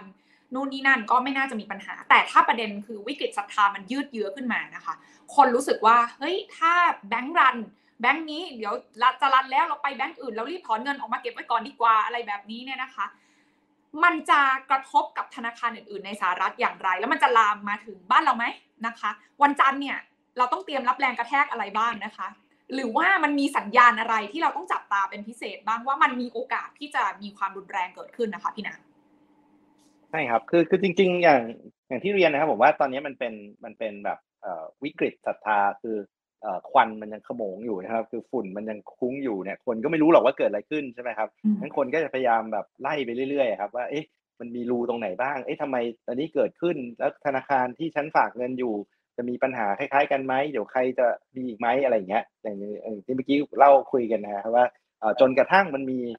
ใครก็ตามสักคนหนึ่งที่กระโดดออกมา แล้วก็ช่วยยันยืนยันในแง่ของระบบนะครับ อย่างถ้าเกิดเราจำไม่ได้เนี่ยนะครับ ตอนที่มีโควิดวิกฤตโควิดเนี่ยนะครับอ่าแล้วก็หลาย ๆ คนกังวลเรื่องเอ่อการ default การผิดนัดชำระหนี้ของตลาดเอ่อพันธบัตรแล้วก็หลายหลาย ๆ คนกังวลเรื่องของธนาคารเฟดเนี่ยกระโดดออกมาแล้วเอามาตรการบาซูก้ามาวางเลยอืมนะครับแป๊บเดียวคนหยุดเลยนะครับไอ้ default default อะไรแทบจะไม่เกิดเลย เพราะว่าเอ่อ พวก liquidity พวกอะไรเนี่ยมันถูกจัดหาอย่างมีมากมายอย่างเพียงพอนะครับเพราะฉะนั้นอันเนี้ยผมคิดว่าเฟดเนี่ยพร้อมอยู่แล้วแหละมีเครื่องมืออยู่แล้วแหละ ที่จะเอ่อพยายามที่จะต้องออกมาเพื่อจะ re- restore con- confidence ให้ได้นะครับอาจจะไม่ได้บอกว่าโหทำ full scale full scale QE แต่ว่าอย่างน้อยเนี่ยก็ต้องใช้มาตรการต่าง ๆ เพื่อที่จะบอกบอกตลาดว่าเฮ้ยถ้าเกิดมันเป็นปัญหาคือคือจริงๆเอ่ออิชชูของธนาคารที่ที่สำคัญเนี่ยนะครับในอดีตเลยเนี่ยก็คือ ถ้ามันเป็นปัญหา liquidity เนี่ย ธนาคารกลางจะเข้าไปช่วยนะครับ แต่ถ้ามันเป็นปัญหา solvency ก็คือคุณภาพของสินทรัพย์มันไม่ได้ มันยืนต่อไม่ได้เนี่ยมันควรจะถูกจัดการอย่างรวดเร็วเนี่ยนะครับ อันเนี้ยเป็นเป็นคอนเซปที่ธนาคารกลาง แล้วก็อ่า banking regulator ทุกแห่งเนี่ยนะครับเขาเขาเขาพร้อมที่จะจัดการอยู่แล้ว ถ้ารอบเนี้ยมันชัดเจนว่ามันคือเรื่องของสภาพคล่องเรื่องของความเชื่อมั่นเนี่ยผมเชื่อว่าการจัดการเนี่ยไม่ไม่ไม่ยากมาก แต่สมัยก่อนที่มันยากเนี่ยคือแล้วดูแล้วงงๆเนี่ยนะครับก็คือ ธนาคารกลางดูไม่ออกว่าไอ้นี่มันสภาพคล่องหรือมันโซเวนซี่ก็คือ ดูไม่ออกว่า มันเป็นแค่สภาพคล่อง หรือมันคุณภาพมันเจ๊งไปจริงๆใช่ไหมฮะแล้วก็ไอ้ความกลัวก็คือถ้าไปช่วยแล้วเกิดเอ่อคุณภาพสินทรัพย์มันด้อยลงไปอีกแล้วเงินที่เข้าไปช่วยก็เจ๊งไปด้วยเนี่ยก็จะซวยใช่ไหมครับเพอ่าราะฉะนั้นตรงเนี้ยก็ก็ก็ก็จะเป็นประเด็นที่สำคัญเพราะฉะนั้นถามว่าอะไรจะเป็นจุดที่บอกว่าเอ่อคนจะลามไม่ลามหรือหยุดไม่หยุดเนี่ยผมว่า reaction function ของธนาคารกลางคือธนาคารกลางจะออกมาทำอะไรเนี่ย ก็ควรจะต้องจับตากันดีๆเลย ผมคิดว่าถ้าเกิดธนาคารกลางออกมาแล้วมาแบบพร้อมลุยเต็มเต็มตัวเนี่ยนะครับ ผมคิดว่าเอ่อความเชื่อมั่นน่าจะเอาอยู่ เพราะอย่างที่บอกผมว่ารอบนี้มันมันมันมันไม่ได้มันไม่ได้แย่ คือรอบ 2008 นี่เลวร้ายรุนแรงกว่ามหาศาลเลยเพราะมันมีอืมการทำลายของของคุณภาพ แล้วก็มูลค่าของสินทรัพย์จริง ๆ นะครับ รอบนี้อาจจะบอกว่า ปัญหาที่เกิดมันเป็นปัญหาสภาพคล่อง แล้วปัญหาที่อืมเกิดเกิดกับ asset ที่ดีที่สุดในโลกอยู่แล้ว คือพันธบัตรอืมรัฐบาลนะครับเพราะฉะนั้นคิดว่า issue มันมันมันมัน solve ได้ครับ แต่ว่าวิกฤตศรัทธาจะเกิดขึ้น แล้วก็คนจะกลัวขนาดไหนกังวลขนาดไหน อันนั้นจะเป็นอีกเรื่องหนึ่งนะครับ อืมงั้นทีเนี้ยถามต่อเลยว่า ถ้ามันอยู่ที่ท่าทีของทางการ โดยเฉพาะอย่างยิ่งเฟดหรือธนาคารกลางสหรัฐเนี่ยเขาจะปรับเรื่องของท่าทีในการขึ้นดอกเบี้ยไหมคะ คือรอบนี้คือก่อนหน้านี้ทุกคนแบบกังวลว่าเอ้ยอาจจะขึ้นเยอะขึ้นแรงเป็น 0.5 อะไรเงี้ยรอบนี้อาจจะแบบมาอยู่ที่แค่ 0.25 หรือเปล่า หรือว่าเนี่ยมีนักลงทุนทางบ้านถามเข้ามาด้วยนะคะเนี่ยบอกว่าจะส่งผลต่อการชะลอการปรับขึ้นอัตราดอกเบี้ยของเฟดให้อยู่ในระดับ 0.25%ก่อนไหม เพราะตอนนี้ปัญหาไม่ได้มีแค่เรื่องของเงินเฟ้อแล้วอ่าทั้งสองท่านมองไงอะถามถามพี่นักก่อนก็ได้ค่ะ คือผมมองว่าจริงๆอะเออมันแยกเป็นสองประเด็นนะครับ คือเป็นการการขึ้นอัตราดอกเบี้ยเนี่ยต้องยอมรับว่า ขึ้นไปเพื่อจัดการเงินเฟ้อนะครับเพราะฉะนั้นไอการขึ้นเนี่ยเขาก็คงต้องขึ้นต่อแหละ แล้วก็ต้องใช้คำว่า data dependent ด้วยนะครับ แล้วก็สัปดาห์หน้าเนี่ยมี data หลายตัวที่จะออกมาเลยนะครับ ไม่ว่าจะเป็นตัวเลข CPI เองนะตัวเลข retail sale นะครับ หลังจากที่วันศุกร์เราเห็นตัวเลขตลาดแรงงานออกมาเพราะฉะนั้นผมว่าดอกเบี้ยขึ้นไม่ขึ้นเนี่ยผมว่าเฟดน่าจะดูแลดูตัวเลขเศรษฐกิจเอาไว้ก่อนนะครับ ตอนนี้สิ่งที่คนดูอยู่คือเฮ้ยหนึ่งคือการประชุมวันที่ยี่สิบสองเนี่ยจะแค่ยี่ห้าหรือจะห้าสิบ ใช่ไหมอืมแล้วจะขึ้นไปถึงตรงไหนนะครับ ผมยังคิดว่ารอบต่อไปนี้คงต้องขึ้นแต่ว่าคงต้องดูว่าขึ้นเยอะขึ้นไม่เยอะ แต่การจัดการเรื่องของสภาพคล่องการเอ่อดูแลธนาคาร ดูแลสถาบันการเงินเนี่ยอาจจะเป็นอีกมาตรการหนึ่งก็คือหมายความว่าอาจจะยังขึ้นอัตราดอกเบี้ยอยู่ แต่ว่าก็มีมาตรการเข้ามาช่วยเหลือในแง่ของสภาพคล่องนะครับอืมถามว่าและวิกฤตที่มันเกิดขึ้นเนี่ยนะครับทำให้เฟดอาจจะต้องยั้งในแง่ของการขึ้นดอกเบี้ยไหมเป็นไปได้นะครับ เพราะว่าอะไรนะ เพราะว่าทุกครั้งเลยนะครับ เวลามันเกิด ปัญหาในในภาคการเงินนะครับ แล้วมันลามไปจนเกิดวิกฤตการณ์ทางการเงินเนี่ย recession มาทุกรอบเลย แล้ว recession มาเงินเฟ้อก็จะลงในที่สุดนะครับ เพราะฉะนั้นวันนี้ตลาดเนี่ยเริ่มเบสอันนี้แล้วนะครับ ถ้าเราดูเมื่อวันศุกร์เนี่ยโหบอลยิวลงที15 basis point 20 basis point จาก4%ลงมาเหลือ3.7กว่าๆแสดงว่าตลาดเริ่มเบสแล้วว่าครับว่าขึ้นดอกเบี้ยไปก็ขึ้นได้ไม่ไกลแล้วเผื่อจะต้องลดด้วยซ้ำนะครับ เพราะฉะนั้นก็ก็อาจจะแยกแยกเป็นสองเรื่องนะครับ ก็คือ ส่วนหนึ่งก็คือต้องดูเรื่องของเงินเฟ้อนะครับ แต่ว่ามาตรการในก็ของการช่วยสภาพคล่องก็คงต้องทำแต่ว่าก็อาจจะทำให้ trajectory หรือ path ของการขึ้นอัตราดอกเบี้ยเนี่ยเฟดจะต้องคิดหนักนิดนึงครับ เพราะเพราะก็ต้องมากังวลเรื่องประเด็นนี้ด้วยเหมือนกันอืมโอเคค่ะอะพี่นัทเห็นด้วยไหมคะ จริงๆ ขอมีอีกคำถามหนึ่งเพิ่มขึ้นมาด้วยนะเนี่ยแล้วแบงก์อื่นๆ ในสหรัฐจะแบบโดนลามปามมีผลกระทบด้วยหรือเปล่านะคะ แล้วยังจะมีเอฟเฟกต์มายังกลุ่มแบงก์ประเทศอื่นๆด้วยไหมนะคะอะเดี๋ยวเราเอาคำถามเข้ามาด้วยเลยแล้วตอนนี้โหคำถามเยอะมากเลยนะคะอะพี่นัทมีมุมมองยังไงคะอ่าได้ได้ครับก็จริงๆมุมมองเอ่อตามตามหลักแล้วก็เห็นค่อนข้างเห็นด้วยกันนะนะครับอืมว่าจริง ๆแล้วเนี่ยมันมันยังไม่ค่อยยังไม่ค่อยชัดเจนมากนักนะครับว่าว่าทางเฟดเนี่ยจะขึ้นดอกเบี้ยตามเดิมหรือเปล่านะครับ จริง ๆแล้วเนี่ยต้องรอดูครับว่าผลกระทบในช่วงอาทิตย์หน้าเนี่ยมันแรงขนาดไหน นะครับ ถ้าชาวบ้านเนี่ยเริ่มตื่นตระหนกนะครับแห่กันถอนเงินนะครับ แล้วรัฐบาลเริ่มจะเอาไม่อยู่เนี่ย ผมค่อนข้างที่จะแน่ใจว่าเฟดเนี่ยจะต้องออกมามีท่าทีอะไรบางอย่าง รวมรวมถึงอาจจะอาจจะต้องเริ่มหินและบอกว่าเฮ้ยเดี๋ยวเดี๋ยวอาจจะหยุดพักเกี่ยวกับเรื่องการขึ้นดอกเบี้ยไว้ชั่วคราวนะ แต่ว่าถ้าเหตุการณ์มันไม่ได้เลวร้าย และเขาสามารถที่จะคอนเทนได้นะครับ ซึ่งดูจากท่าทีของของทางที่ FDIC ทำงานแล้วเนี่ย เรียกได้ว่าเขาพยายามที่จะรีบคอนเทนสถานการณ์นะครับ เพราะเราไม่เคยเห็นมาก่อนเลยว่านะครับ FDIC สามารถอยู่ดีๆนะครับปิดแบงก์สองแบงก์นะครับเรียกว่าในอาทิตย์เดียวแล้วพยายามทำทุกอย่างให้มันจบได้รวดเร็วขนาดนี้มาก่อนนะนี่ก็ถือว่าค่อนค่อนข้างเร็วมากๆแล้วครับอืมนะครับซึ่งแล้วประเด็นครับคือค่ะแล้วใช่แล้วแล้วแล้วที่ ที่อาจจะมีปัญหาเพิ่มเติมเนี่ยที่มันจะอาจจะเกิดความกังวลนะครับ โดยเฉพาะในในในกลุ่มของ Silicon Valley เองเนี่ยมันคือเรื่องเมื่อกี้ที่นัทเล่าให้ฟังแล้วนะครับ ก็คือเรื่องว่ามันไปส่งผลกระทบกับ VC ส่งผลกระทบกับการที่เมื่อก่อน VC ให้ debt funding เนี่ยผ่านเจ้า Silicon Valley Bank นะครับ ไปส่งผลกระทบกับบริษัทต่างๆนะครับที่เป็นสตาร์ทอัพตัวเองเนี่ยได้รับเงินกู้ และได้รับเงินลงทุนมาจาก VC จากแบงก์เอ่อ Silicon Valley Bank เนี่ย เอาเงินแล้วก็เงินที่มีอยู่เนี่ยที่เป็นเงินกู้เนี่ย เงินตัวเองก็เป็นเงินอยู่ในบัญชีนั้นนึกออกไหมสมมุติว่าเราไปกู้เงินมาสิบล้านเหรียญเงินมันก็อยู่ในบัญชีนะสิบล้านเหรียญแต่ปรากฏว่าไอ้สิบล้านเหรียญเนี่ยถอนไม่ได้ เอาไปจ่ายเงินเดือนพนักงานไม่ได้ อันเนี้ยมันจะส่งผลกระทบครับทำให้ในตลาด Silicon Valley เองเนี่ยที่ปกติแล้วเป็นตัวขับเคลื่อนตลาด ของสหรัฐค่อนข้างเยอะมากเนี่ย เกิดการ slow down ค่อนข้างเยอะมากครับ แล้วมันจะทำให้ไพ p e ไลน์ในเรื่องของการทำ IPO เรื่องของการทำอะไรเนี่ย อาจจะประสบปัญหาได้เหมือนกันนะซึ่งอันนี้จะเป็นผลกระทบที่ที่เราค่อนข้างจะเห็นได้ในระยะกลางและระระยะยาวว่ามันจะสร้างบาดแผลนะครับ เกี่ยวกับเรื่องธุรกิจสตาร์ทอัพและและเรื่องของเทคโนโลยีในสหรัฐครับ เราเริ่มเห็นความเชื่อมโยงจากประเด็นที่แบบบริษัทเทคเขา lay off กันมาสักระยะหนึ่งนะคะ แมงสาบไม่ได้เคยออกมาแค่ตัวเดียวจริง ๆ ด้วยนะคะ มันออกมากันเป็นฝูงแล้วนะคะ ตอนนี้ เพราะฉะนั้นหลังจากนี้เนี่ยอาจจะต้องแบบเพิ่มการติดตามอย่างระมัดระวังทีนี้ขออนุญาตเมื่อกี้ถามเหมือนกันว่า แล้วแล้วผลกระทบโอเคในสหรัฐเนี่ยเราอย่างที่พี่นัทอธิบายไปแล้ว แต่ว่าถ้ามันจะออกมาภูมิภาคอื่น รวมไปถึงบ้านเราเองค่ะพี่นะมันจะมีโอกาสส่งผลกระทบต่อเซนติเมนต์มากน้อยขนาดไหนนะคะ ตอนนี้ถ้าเราประเมินกันเบื้องต้นนะคะ ครับคือจริง ๆ ผมจริงคิดว่ามันยังค่อนข้างจำกัดมากนะครับในแง่ของว่ามันมันสเปซิฟิกมากในแง่ของกระบวนการที่เกิดขึ้นแล้วความกังวลนะครับ ผมผมแยกเป็น 2 เรื่อง เรื่องแรกคือไอ้ mechanism ที่มันเกิดขึ้นเนี่ยนะครับก็คือไอ้ดอกเบี้ยขึ้นทำให้มูลค่าของพันธบัตรที่ถือไว้ได้รับผลกระทบเนี่ยนะครับก็ต้องบอกว่าของเมืองไทยเนี่ย bond bond yield ขึ้นไปนิดเดียวนะครับ bond yield เมืองไทยวันนี้ 2.6 2.7 อะไรเงี้ยขึ้นมาจากจุดต่ำสุดนิดเดียวเองนั้นผลการขาดทุนเนี่ยมันไม่ได้มีนัยยะสำคัญมากนะครับ แต่ว่าถามว่าเอ้ยอย่างนี้คนจะลามหรือกังวลไหมวันนี้ผมเราเราจะเริ่มเห็นคนละคนจะถามว่าเฮ้ยมีแบงค์ไหนไปมีการลงทุนในธนาคารนี้หรือเปล่ามีเงินฝากธนาคารนี้เปล่าไปซื้อบริษัทที่ไม่มีเงินฝากในธนาคารนี้มันจะเริ่มเริ่มห่างไกลไปเรื่อยๆ ซึ่งซึ่งบอกว่า impact ออกมาข้างนอกเนี่ยน่าจะมีค่อนข้างน้อยอะครับแล้วก็ ecosystem ที่มันเกิดขึ้นเนี่ยยกเว้นนะครับ ยกเว้นว่าเราจะได้ยินแบบเฮ้ยมันมี สตาร์ทอัพหรือ VC ใหญ่ๆเนี่ยขาดสภาพคล่องไปต่อไม่ได้อะไรพวกนั้นก็ก็เดี๋ยวก็ว่ากันต่อไป แต่ว่า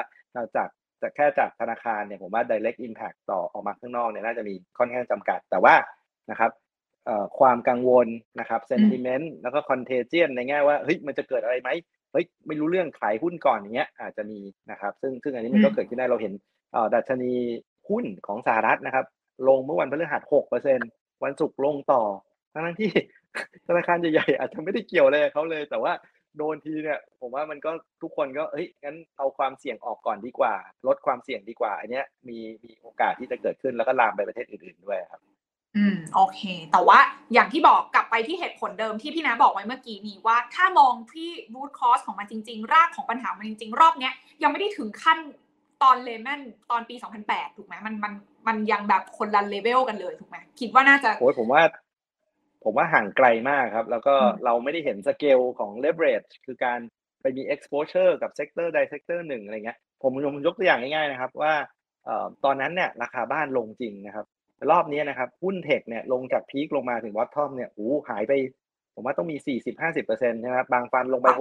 60-70%ธนาคารไม่ได้กระดิกเลยนะฮะแสดงว่า exposure ที่ธนาคารมีต่อกลุ่มเนี้ย มีค่อนข้างจำกัด หรือว่ามันไม่ได้มีการ leverage ที่รุนแรงมากขนาดนั้นแล้วยิ่งคริปโตนะเหรียญคริปโตนี่ลงมาตั้งเท่าไหร่ใช่ไหมถ้าธนาคารไม่ได้ไม่ได้สะดุดเลยนะครับมาตกม้าตายเอาตรงพันธบัตรรัฐบาลสหรัฐไปคิดดู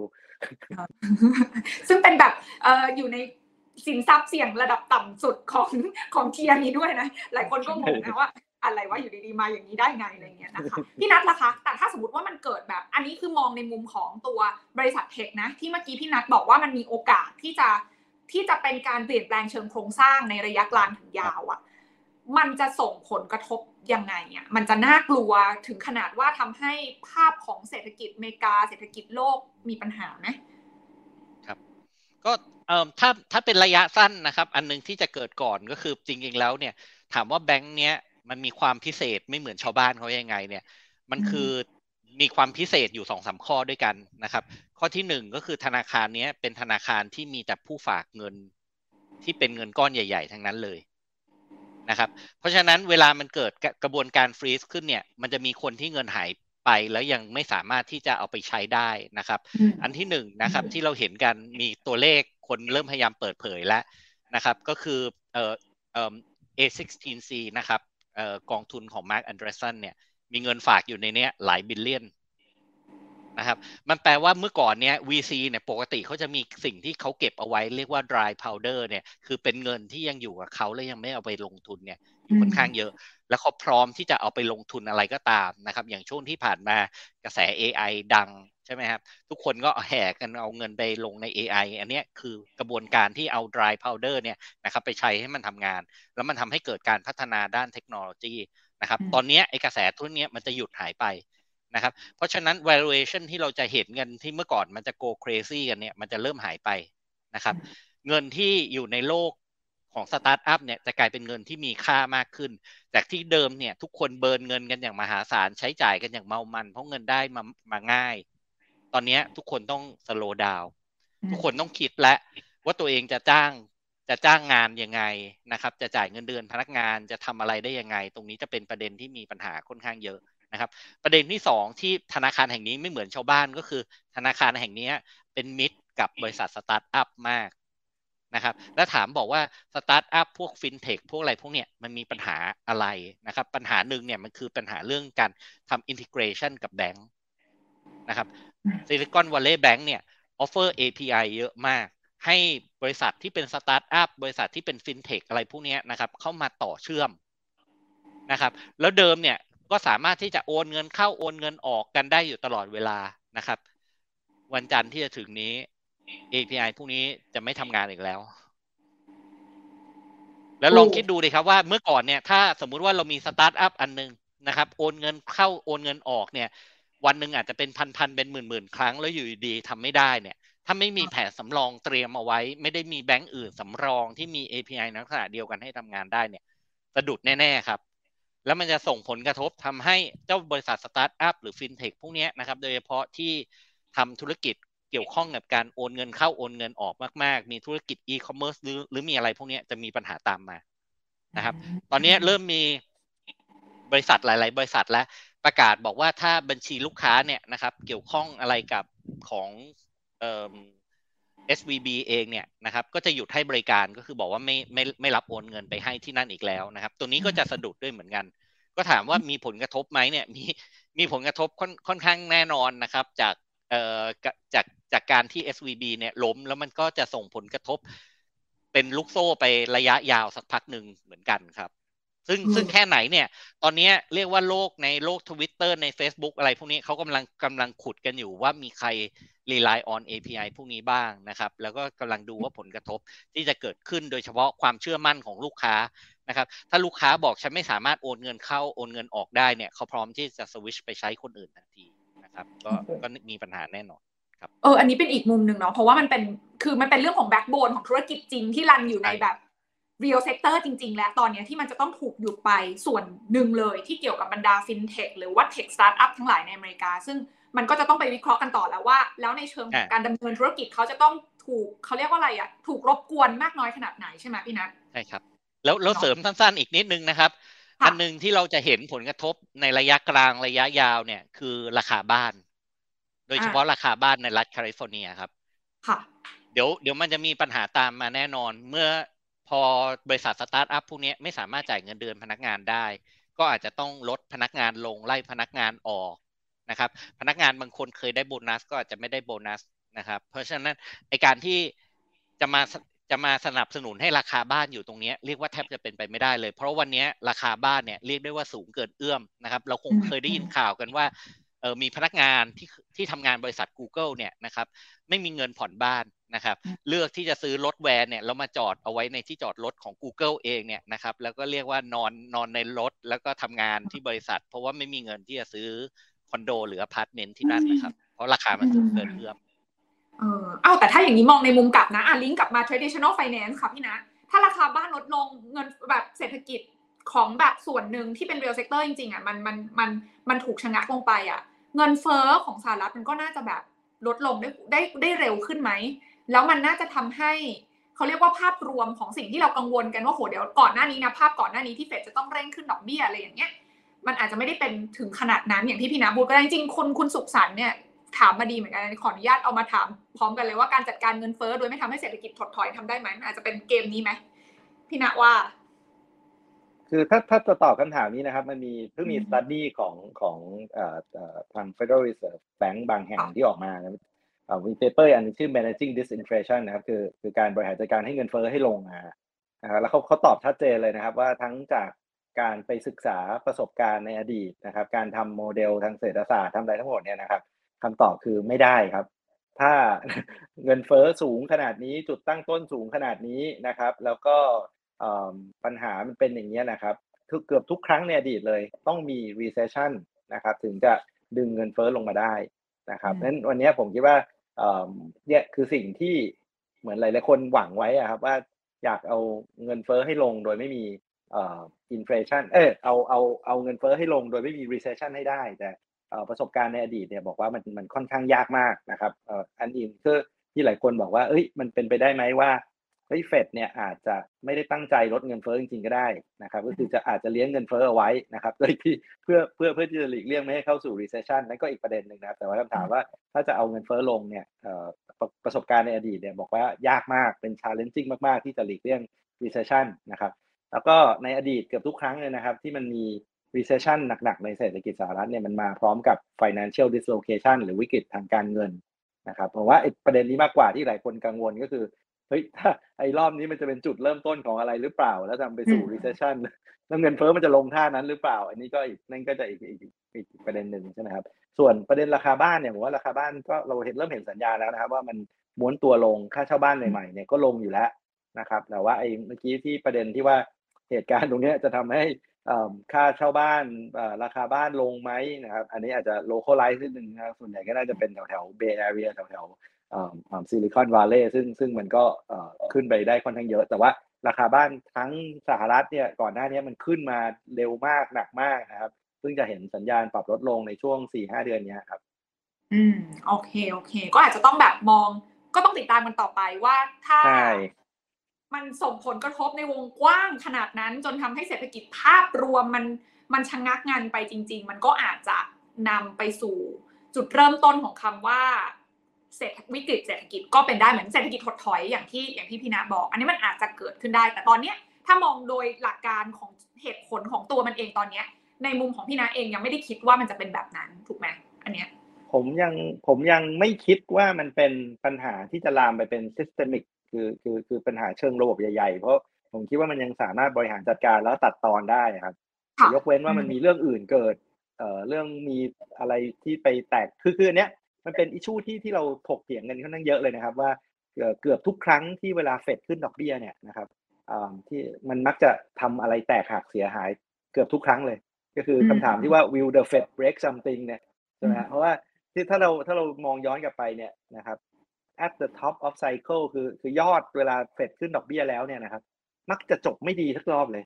นะ2008นั่นก็คือเฟดขึ้นดอกเบี้ยไปสักพักก็ไปเจาะฟองสบู่อสังหาริมทรัพย์แตก แล้วก็มีวิกฤตมี recession รอบก่อนหน้านั้นก็คือท่าเดียวกันเลยคือการขึ้นดอกเบี้ย เพราะว่าจะจะไปปราบเงินเฟ้อเนี่ยนะมันมักจะมี unintended consequence กับทุกรอบเลย รอบนี้ผมว่านับนับได้ว่าไอเหตุการณ์ที่เกิดกับเอ่อซิลิคอนวัลเลย์แบงก์เนี่ยก็เป็น unintended consequence ของการขึ้นอัตราดอกเบี้ย แล้วก็ถอนสภาพคล่องถูกไหมเพราะมันทำให้ ไปกระตุกทำให้ไอสิ่งที่ทุกคนปาร์ตี้กันอย่าง enjoy เรื่อง VC เลสฟันเงินสนุกสนานเนี่ย มันหยุดชะงัก แล้วก็ไอดอกเบี้ยที่ขึ้นเนี่ยก็ไปทำให้มูลค่าของบอลมันลดลงนั่นก็เป็นต้นเหตุของทำให้เกิดแบงก์เนี่ยขาดทุน โดยที่ไม่ได้เกี่ยวข้องอะไรกับคุณภาพของสินทรัพย์ที่เขาปล่อยเลยเนี่ยงั้นไอ้นี่มันก็เป็น unintended consequence ใช่ไหมครับอันนี้ก็เป็นหนึ่งในกลไก หรือว่าบอกว่าบอกได้ว่ามันเป็นผลของการขึ้นดอกเบี้ย ที่จะต้องพยายามที่จะไปเบรกอะไรสักอย่าง แต่บังเอิญว่าตลาดการเงินภาคการเงินเนี่ยมัน move เร็วมาก มันได้รับผลกระทบหนักและรุนแรงกว่าภาพเศรษฐกิจ วันนี้ขึ้นดอกเบี้ยไปภาพเศรษฐกิจยังไม่ค่อยสะเทือนเลยใช่ไหมเงินเฟ้อยังขึ้นเรื่อยๆ แต่ภาคการเงินเนี่ยเริ่มเริ่มมีสัญญาแล้วแต่หวังว่าอันนี้จะไม่ได้นำไปสู่ systemic issue หรือว่าวิกฤตทางการเงินหนักๆนะฮะ อืมโอเคค่ะ ก็หวังเป็นอย่างนั้นเหมือนกันนะคะ เพราะก็ยังไม่อยากเจอนะคะ ตอนนี้หลายคนก็กำลังรุ้นอยู่ค่ะ แต่ทีนี้ขออนุญาตกลับมาที่พี่นัทนิดนึงค่ะ สมมุติสมมุติว่า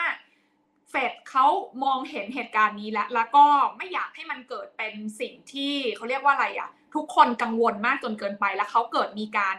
ปรับท่าทีหรือว่าใส่มาตรการอะไรเข้ามาเนี่ยนะคะ อันนี้ตลาดของ สินทรัพย์ดิจิทัลหรือว่าตลาดคริปโตเคอร์เรนซีอะมันจะมีการ react กับเรื่องนี้ยังไงบ้าง ถ้าเฟดมีการเปลี่ยนท่าทีไปค่ะครับ ก็จริงๆ ท่าทีสำคัญที่สุดก็คงจะเป็นเรื่องของนโยบายดอกเบี้ยนะครับ เมื่อไหร่ก็ตามที่อัตราดอกเบี้ยค่อนข้างต่ำเนี่ย โดยปกติแล้วเนี่ยเงิน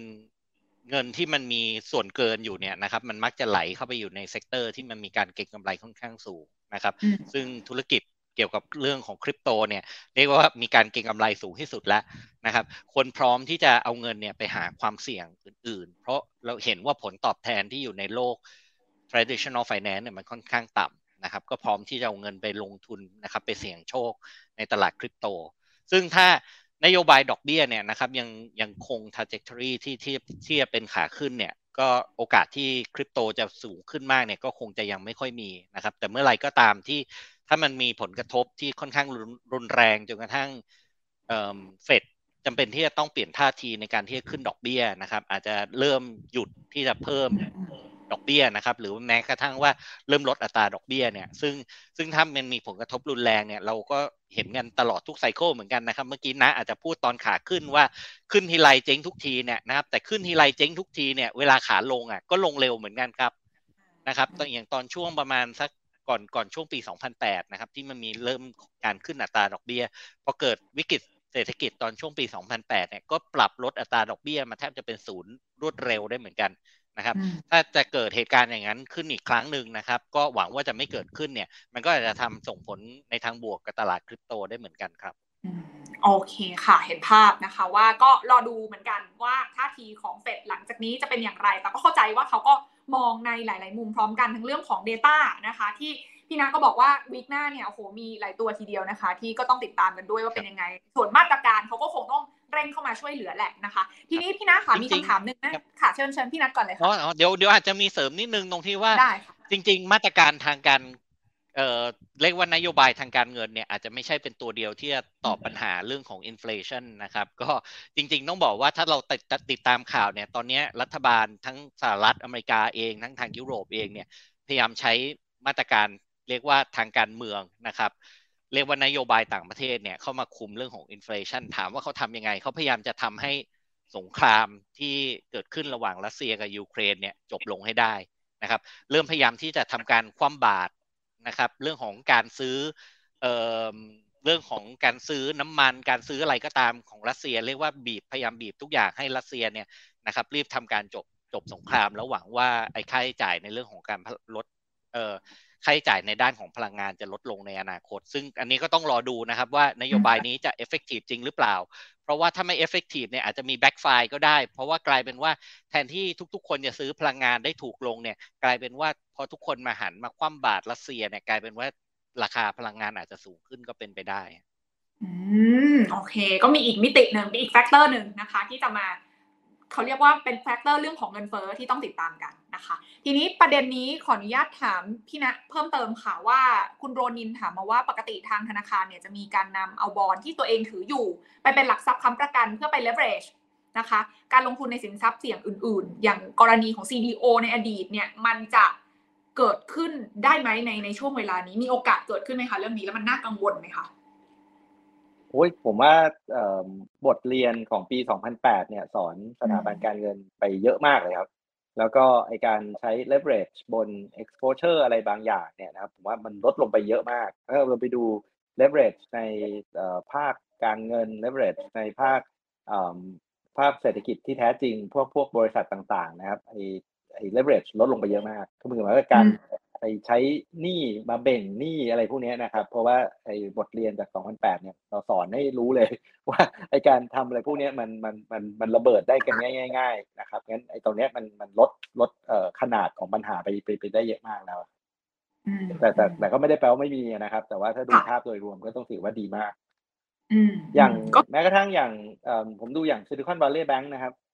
ถ้าไปดูตัวเลขเขาเนี่ยต้องบอกว่าโอ้จริง ๆเขาก็ยัง มีตัวเลขที่ค่อนข้างดีมากนะครับ ขนาดก่อนที่จะก่อนที่จะเจ๊งเนี่ยนะครับเทียวันเขาเนี่ยนะครับอยู่ที่สิบห้าเปอร์เซ็นต์นะครับ คือคือต้องบอกว่า ทุนเขาก็มีเยอะนะครับ แล้วก็เงิน liquidity ก็มีเยอะนะครับ NPL คุณภาพสินทรัพย์ก็ก็มีอยู่หน่อยเดียวนะครับงั้นไอ้เรื่อง leverage อะไรพวกนี้มันมันอาจจะไม่ใช่ต้นเหตุของปัญหารอบนี้เลยครับ อืมโอเคโอเคอะงั้นคำถามสุดท้ายค่ะพี่นัทมีอะไรเสริมไหมคะพี่นัทอ๋อก็จะมีเสริมว่าจริง ๆ สาเหตุที่เขา leverage ค่อนข้างน้อยเนี่ย จริงๆ มันมีเรื่องของ Basel III นะครับ ที่มีผลบังคับใช้ตั้งแต่ช่วงหลังปี 2008 เนี่ย มันทำให้เรียกว่ามี capital requirement เนี่ยค่อนข้างสูงขึ้น แล้วจริงๆ เนี่ยมันมีเรื่องของการ manage เรื่องของ liquidity ด้วย ซึ่งเมื่อก่อนเนี่ยเรียกได้ว่าใน Basel เวอร์ชันก่อนๆ เนี่ยไม่ไม่ได้มีขนาดนั้น แต่นี่ขนาดมีมีมาตรการของบาเซล3เนี่ยเข้ามาควบคุมเรื่องของการคุม สภาพคล่องแล้วเนี่ยนะครับ ยังเอาเรื่องนี้ไม่อยู่เลยครับ ซึ่งอันนี้ก็จะโชว์ให้เห็นว่าจริง ๆ เรื่องของความเชื่อมั่นเนี่ยเป็นปัจจัยที่สำคัญจริง ๆนะครับ แล้วการที่ธนาคารกลางเนี่ยถ้าเขามีนโยบายบางอย่างที่ออกมาบอกว่าเขาพร้อมที่จะเป็น lender of last resort เนี่ยจะช่วยแก้ไขปัญหาเรื่องนี้ได้มากกว่า การที่จะมีมาตรการอย่าง Basel 3เอ่อในการที่จะควบคุมเรื่องเรื่องสภาพคล่อง แล้วก็เรื่อง capital adequacy ratio ครับ อืมอืม อืมโอเคค่ะ แต่ว่าตอนนี้ก็เราก็รอฟังเนาะเขายังไม่ได้มีการแถลงอะไรออกมานะคะ คิดว่าเร็วๆนี้ใช่ไหมคะน่าน่าจะได้ยินได้ฟังอะไรกันบ้างนะคะ แต่ทีนี้ระหว่างนี้ค่ะ วันจันทร์เนี่ยเราจะต้องตั้งสติกันยังไงดีคะถ้าไม่แน่ใจว่าเอาเอาพี่นาก่อนละกันค่ะพี่นาค่ะ คิดว่ามันจะเป็นยังไงอะแล้วเราต้องเตรียมรับแรงกระแทกอะไรยังไงบ้างไหมคะพี่นาคือคือผมว่าพอมันเกิดเหตุการณ์เนี้ยแล้วเวลาคนไม่รู้อะผมว่าคนก็พยายามเอา ความเสี่ยงออกจาก portfolio นะครับเพราะฉะนั้นเราเห็นหุ้นลงเราเห็นอะไรเงี้ยผมว่ามันก็อาจจะเป็นสิ่งที่อาจจะมีโอกาสเกิดขึ้นได้นะครับ ก็อาจจะต้องตั้งสติกันนิดนึงนะครับ ว่ามันเกิดมันเกิดอะไรขึ้นสาเหตุที่แท้จริงคืออะไร แล้วโอกาสในข้างหน้ามันเป็นยังไง แล้วมันกระทบกับเราจริง ๆ หรือไม่นะครับแล้วมันเป็นความเสี่ยงหรือมันเป็นโอกาสกันแน่นะครับ อันนี้ก็อาจจะต้องตั้งสติกันกันนิดนึงนะครับ แต่ว่าในฝั่งสหรัฐเนี่ยผมยังหวังนะครับ ว่าวันจันทร์มันน่าจะมีมาตรการอะไรออกมา ออกมาแบบเนี่ยอย่างที่ว่านะครับ restore confidence ผมคิดว่านั่นคือ keyword เลยครับ แต่ว่าที่อื่นเนี่ยผมว่าก็ก็แล้วแต่นะโอเคค่ะ พี่นัทละคะพี่นัทให้กำลังใจนักลงทุนหน่อยค่ะ ทั้งสายเอ่อคริปโตแล้วก็สาย traditional finance ค่ะ เรากำลังจะเจออะไรบ้างคะ แล้วเราต้องตั้งสติยังไงคะเนี่ยรอบนี้ ก็จริง ๆ เห็นด้วยกันนะเลยครับ ว่าเชื่อมั่นว่าจริง ๆทางการสหรัฐเนี่ยนะครับ ไม่ว่าจะเป็นเอ่อ FDIC ไม่ว่าจะเป็นเฟดไม่ว่าจะเป็นอะไรก็ตามเนี่ย เสาร์อาทิตย์นี้คงไม่ได้หลับไม่ได้นอนแน่นอนครับ พยายามจะคำอัพวิมาตรการบางอย่างนะครับ อาจจะพยายามที่จะประกาศให้ได้ภายในวันอาทิตย์ตอนเย็นของสหรัฐอเมริกานะครับ ก็คงต้องมาดูกันว่าเขาจะมีมาตรการอะไรนะครับ อย่างน้อยที่สุดต่อให้ไม่มีมาตรการเนี่ยต้องมีคำพูดอะไรบางอย่าง หรือว่ามีสปีชบางอย่างที่จะออกมาพยายามทำให้ทุกคนสบายใจมากขึ้น ก็ก็หวังว่า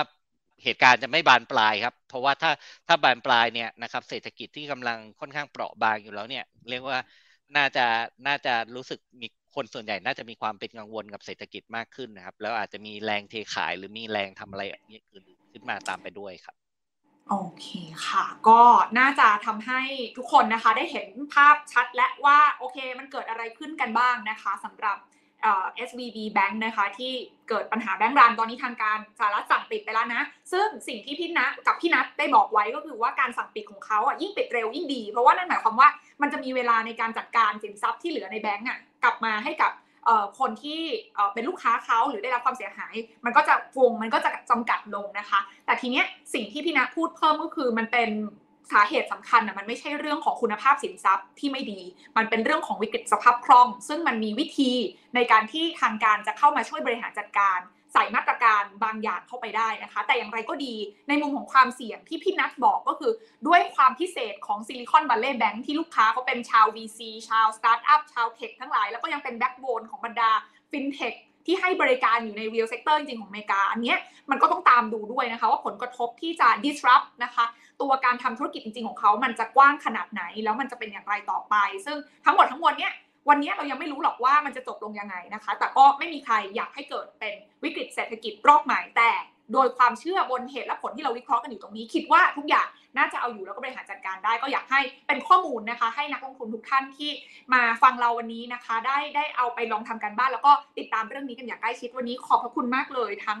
พี่นัทแล้วก็พี่ณนะคะ เดี๋ยวไปเดากันเองว่าใครเป็นพี่เป็นน้องแต่ว่าเก่งทั้งคู่เลยค่ะ แล้วก็สนุกสนานมากเลย ขอบพระคุณมากเลยทั้งพี่นัทแล้วก็พี่นัทนะคะ เดี๋ยวยังไงมีโอกาสจะเชิญมาคุยกันนะคะ ขอบคุณมากค่ะ นี่คือลงทุนแมนจะเล่าให้ฟังไลฟ์คืนนี้นะคะ ที่ก็ชวนมาคุยกันคืนวันเสาร์แบบนี้แหละสำหรับเหตุการณ์ประเด็นร้อน อยากให้ทุกคนได้ทำความเข้าใจแล้วก็เตรียมความพร้อมกันนะคะ ก่อนที่จะเปิดวันทำการวันจันทร์มานะคะยังไงแล้วถ้าอยากติดตามเรื่องนี้อย่างใกล้ชิดก็กดติดตามลงทุนแมนได้ทุกช่องทางนะคะแล้วก็จะตามติดเรื่องนี้กันอย่างต่อเนื่องเลย วันนี้หมดเวลาแล้ว ทีน่าลาทุกท่านไปก่อนแล้วพบกันใหม่ครั้งหน้า ราตรีสวัสดิ์สวัสดีค่ะ